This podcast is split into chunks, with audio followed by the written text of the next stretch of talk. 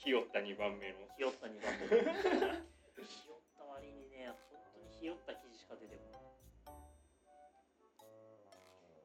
じゃあまずタイトルを読み上げますね。えっ、ー、とハテナと某 3D エロゲメーカーが合体したのかと思ったっていうので、まあ、リンクが貼ってあるんですよ、まあ、リンクを押すとですねハテナイリュージョンっていう多分これアニメかな。アニメの公式サイトに飛んできて、まあ、多分このタイトルが「ハテナ」ってついてるんでなんかハテナがエロゲ出したのかみたいなことを言っているそんな記事です。いや伝わらない選手権だ。伝わらないちなみにですねストーリーを一応読み上げるとですねえっ、と人々に夢を与える記述師を目指す白縫誠は両親の友人であり世界的な記述師でもある。えなんて読むんだこれ？わからん。まあいいや。えっ、とキャラクターキャラクター紹介にいるはずだ。まあなんかえっ、とですね。まあ住み込み、えー、と弟子となるべく星里家でいいのかなこれは。に訪れる。でそこで出会ったのは幼い頃に遊んだ記憶がある星里かな通称ハテナだった。ドタバタした東京生活の中では美貌の女怪盗が起こす事件が世間を騒がせていたがハテナもいるし不安はなかった。幽霊屋敷と呼ばれる星里家で執事のジービスとメイドのエマに迎えられハテナとの再会を果たした誠。ハテナも大歓迎だったが誠と話が噛み合わずついには全然わからない話が。主人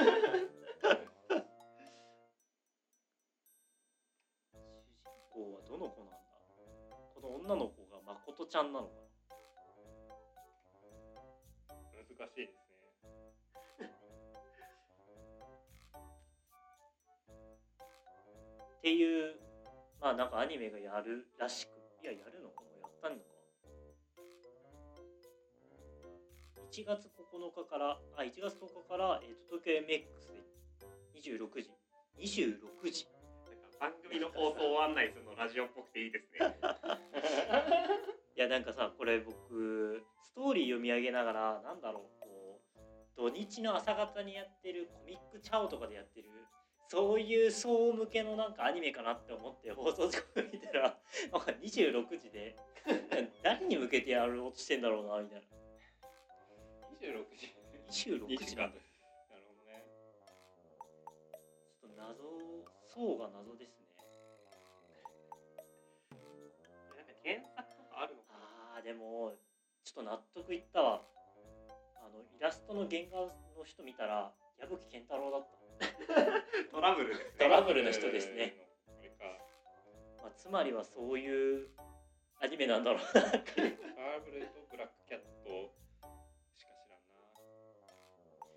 れぐらいしかないんじゃないだってわかんないトラブルの人っていう事実しか知らない。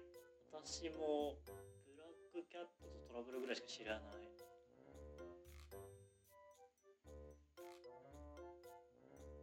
この深夜26時みたいな表記あるじゃないですか、うん。で早手のごとくがはい、なんか土曜だか日曜日の9時だか10時ぐらいにやってたのに深夜34時みたいな放送時間で。面白いね。本当にで宣伝してたのがあってそれいまだに覚えてるけどめっちゃいいなって思ってる思ったな。無理やり深夜アニメ感出さなくても別に。本当だ出てくるこれ。サジェスチョンに、え出る？うん、出てくる早手のごとく深夜って入れる。これすごい良くないですか？いや深夜アニメ。どうしても深夜アニメとして放送したかったんですね。そうギまあーキーだし、ね、内容が確かに深夜アニメの内容だからねこれいやハヤテのごとくは全然そんなことないでしょえそうなのん。だってサンデーで普通に連載し週刊少年サンデー漫画ですからね。いやそうだけど私まあなんか連載当初12年ぐらい読んでたけど完全に内容がこうパロディに振り切った内容なんで。パロディに振り切ってるだけでただのギャグじゃないですか。まあね。それで言うとなんか全然他にもジャンプとかでもそういう漫画あるじゃないですか。まあ銀玉とかそこら辺。銀玉とかスケットダンスとかの系譜あインターパロディ多いか。多いな。多いな。やたら多いな。ああれのパロディでしょ。ガンダムネタがやたら多い気がする。はやては全然内容覚えてないな。2LDK ぐらいだな覚えてる。1LDK だっけ？2LDK だ。っああ夢？け夢。真顔で 2LDK ですね。そのぐらいしか覚えてない。あれいいな。そうね。いや高スペックだったな主人公も。はやってのごとくの作者最近ジャンプでジャンプじゃないサンデーでまた新連載というか結構長いけどやってますよね。やってますね。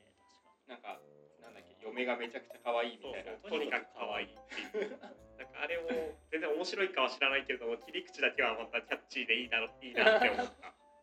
やてのごとくかハヤテのごとくってなんだっけ。あの作者が久米田康治ってわかりますかってに改蔵とか。そうそうそうかってに改蔵。のの弟子っていうんですか？アシスタントで入ってて、それでめっちゃ作風が似てて。でなんか私はもともとっていうか実はサンデーをサンデー派だったんですよジャンプじゃなくて。まるでサンデーがジャンプより格下みたいな。別にそうとは言ってないけどサンデー買ってるやつ周りにいたかっていうとちょっといないでしょ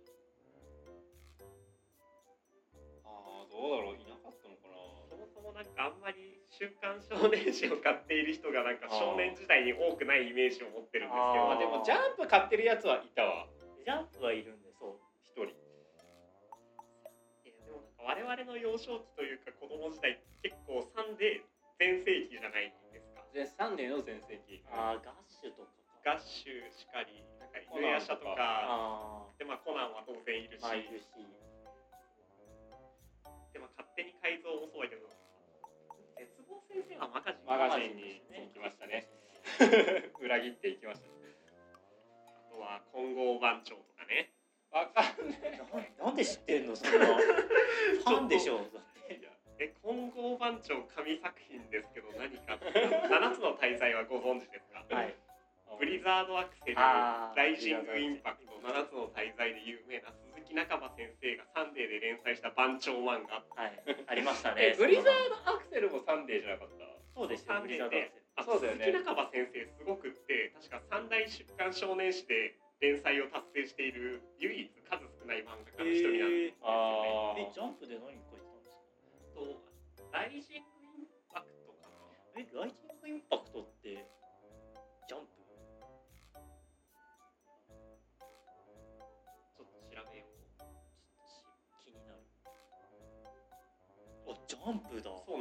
えー、サンデーだと思ってた。それでなんかそれなりに全部長く連載しているっていうの結構すごくて。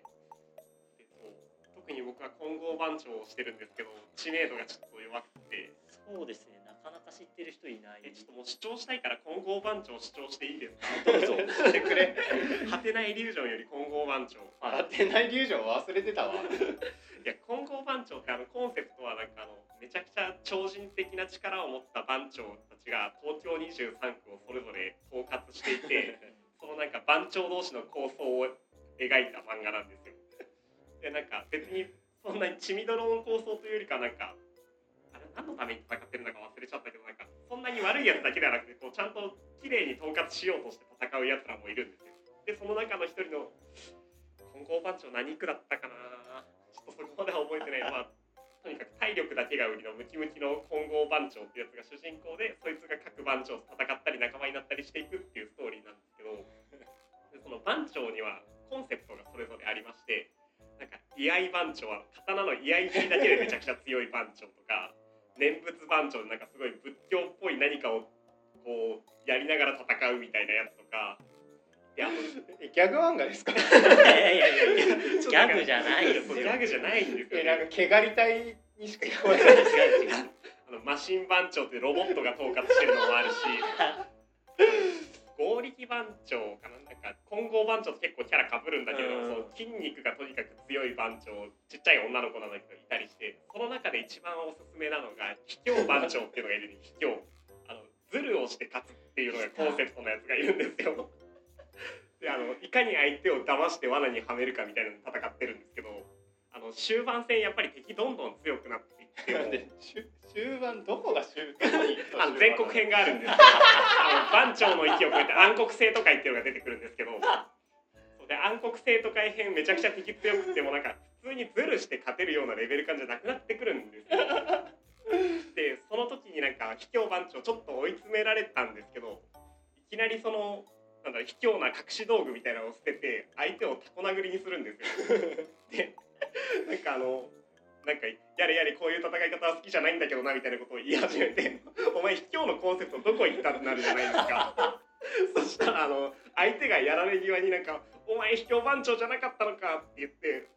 そしたらあのその後にさらに攻撃を加えて相手に言わせた言葉が「卑怯なほど強いやつだ」っていうコメントを引き出すんですよ。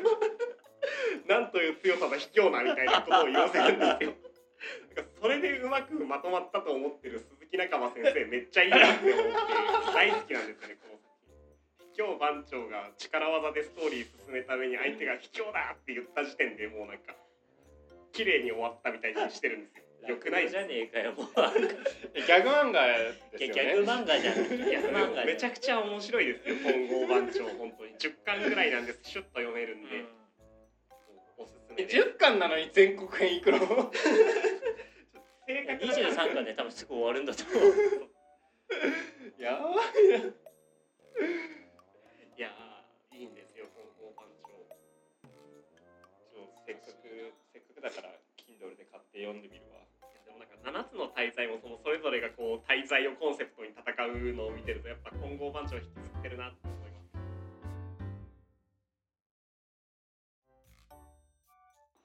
3つ目のマスダランダムですでちょっとなんかよくわかんないのよくわかんないの引いちゃったっていうのは自分の学のなさなのかもしれないんですけどとタイトル読みますね。はい。ギガスクールネットワーク構想についての雑感。でまずギガスクールネットワーク構想全く知らなくてこれどうしようって感じなんですけど一応あ意外とこれ長い。ねえーっととりあえず冒頭の文章だけ読んでしまいます。ね私はとある自治体の教育委員会で情報違う教育情報科の担当をしています。この界隈は今ギガスクール対応で大混乱です。ギガスクールって何？って人は文科省のサイトを見てください。ギガスクール構想の実現についてで多分これ文科省のサイトのリンクがありますね。え皆さんギガスクールネットワーク構想ってご存知ですか？ギガは何かというとグローバルイノベーションゲートウェイフォーオールっていう。ああでもあれか児童生徒一人一台コンピューターとかそういうやつの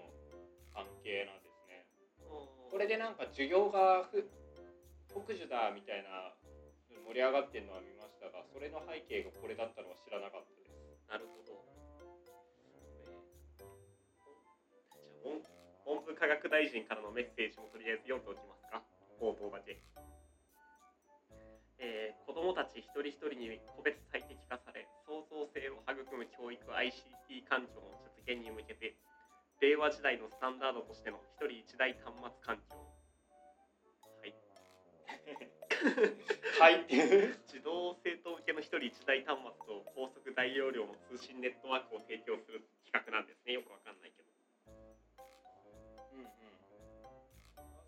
一人一人に結局端末とかパソコンを渡しても渡しただけじゃ意味ねえよみたいな話なのかなこれ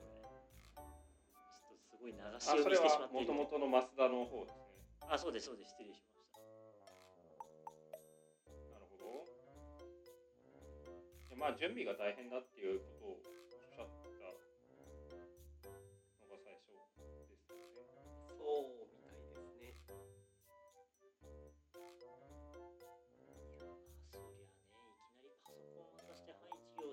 さいとか言われてもね何りゃええねん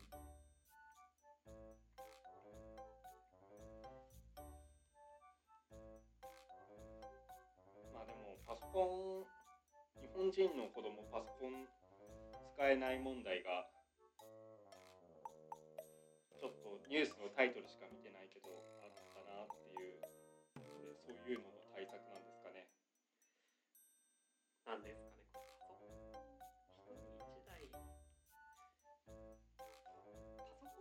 コン一人一台ってなんか本当にスタンダードなんですかね現代において。逆にもう疑問な時代が来たような気もするんですけども。うパーソナルである必要性はない気がしてきた。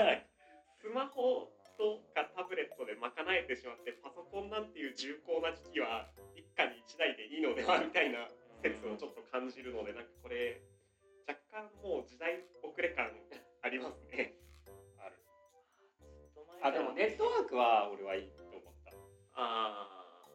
ットワーク高速なネットワークを提供って書いてましたから。あネットワークは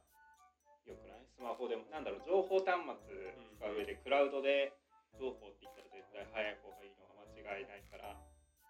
そっちのインフラをなんか教育機関で整えるのはすごいいいかなと。思うそれは確かに。下り1メガ BPS でなんかやれって言われても絶望。絶望する気しかしない。絶望するけど。や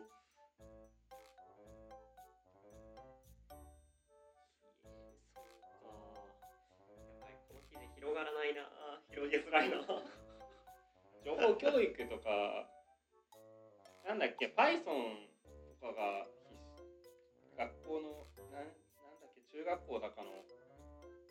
情報の授業で扱われる言語になるみたいなちょっと前に見たな。でなな何の記事かっていうとそれで出してる教科書に書いてあることが適当すぎるって言ってなんかちょっと知ってる人が叩きまくるっていう記事だったけど。いやープログラミング教育とかなんか言うてね。ね。なんかやってる側としてもなんかやってるようでできてない人とかもたくさんいるわけでうんなんか教える水準も何もないしいや個人的にはすごいダメだろうなっていう予感が。まあなんか英語教育を取り入れた時もそんなことを言われていて確か。へえ。え結局何？英語教育小学校からやるぞっつってもなんか教えられる人いないしみたいな。そんな時間もないし。あそっか。小学校って教科ごとに先生がやってないから。そうそうそうそうそうそう。そうだグラミングをやるのはいいんですけどやらないことをそろそろ整理した方がいいんじゃないかなって個人的にはすごくいつも思っていて。まあなんかそのまあ一昔前だと英語教育をどんどん英語の時間増やそうみたいな。でなんか今になってこうプログラミングだこう IT を使えるようにそういう授業増やすぞっていうんですけどなんかこうやる量だけ無限に増えていくわけですよでもまあ当然時間に限りはあるじゃないですかなんかどこで帳尻を合わせるんだろうみたいななんかそろそろいらない科目とか捨ててもいいんじゃないかなって個人的にはいつも思っていて、まあ、例えば古典とか。いるっていつも思う。難しいな。古典いらないのかな。古典はねなんかやっぱ振り返ってみてもあの授業を受けててよかったなって思うことは9割5分ないあるんだ。5割0.5割は古典の授業で読んだ文章を何健康方針のズレズレ草の内容とかを読んであなんか面白かったなっていう記憶に残ってるぐらいで なんかその他文法とかもどうでもよくないとか思いながら。あなんかでもその覚えてない使ってないからどうでもよかった理論を通してしまうとそれはもうほとんど全ないことをしているから古文がいらないという話に尽きてしまうのではないかという気がしてならない。まあそうなんですよ。まあいやまあその何その文法を読み解く力を通して思考力を鍛える的な発想も分からなくもないんで別に他の科目でええやん。英語とかでもないっていう。古典である必要もないし古典に時間を割く必要もないよなってずっと前から思ってて。なんかそこから学びを実際に得ているかは別としてうん言語に変遷があったことって他から学べなくないです日本語国語だけやってたら日本語って昔からこの言語なんだって思いそうじゃないですか？ああまあね。ってなるとその別に昔昔のどの時代の文法が大事とは言わないけれども、うん。違う文法が成立していてそこから発展してきたんだよみたいなことを教養として学ぶのはなんか別に個人的には悪くないなと思うところはあります。なんか歴史の底辺だけ軽く教えてくれればいいかなっていうなんかね本当あの文法を学んでる時間は非常に苦痛だった少なくとも自分は古文から現代文への変化があったことを思うと、なんか若者が言葉を変化させていくのに対して批判的になる気持ちにはならない。ああそうなんそう日本語が変だったけれども批判的にはならないなんか言葉って変わるもんなんだと思っているからそれを容認する態度があると思っている。だからなんかそれが何に役立っているかという話は特にないけれどもなんか教まさに教養としてはありだなって思ってます。なんか社会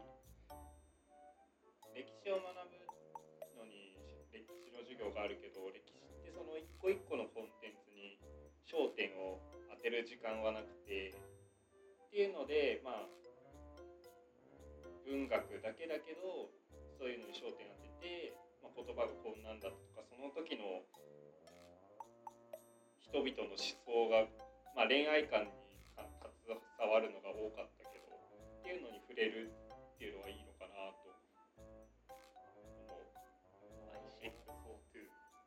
ほど。でちなみにそのすごい昔の枕草子とかがあってで舞姫とか扱ってで心とか扱ってっていうのとかで本当にすごい日本語ちげえじゃんっていうのをね感じるのは確かに面白い興味深いなと今思うと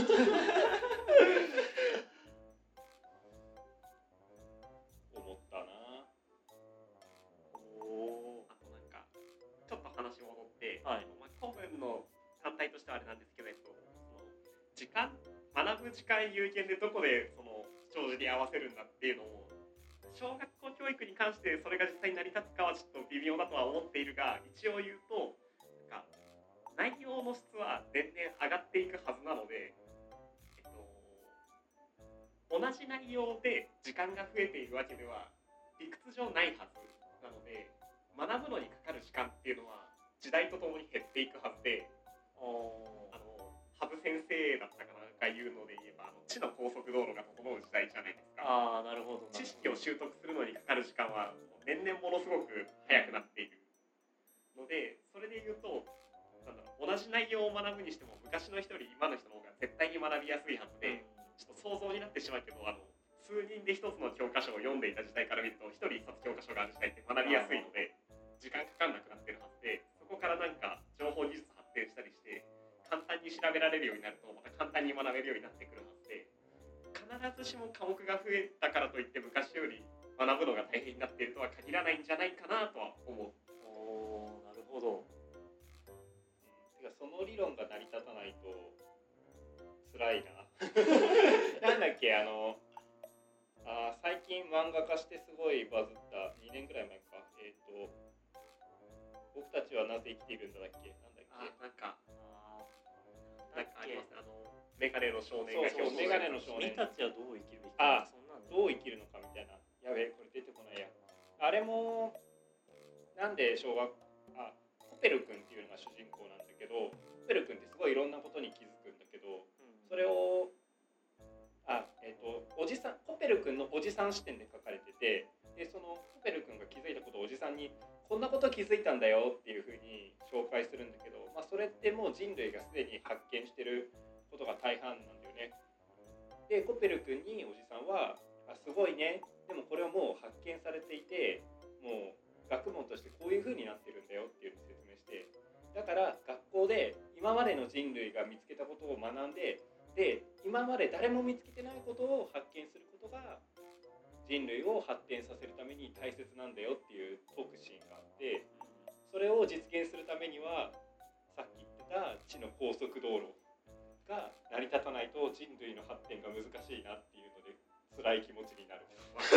とてもわかる。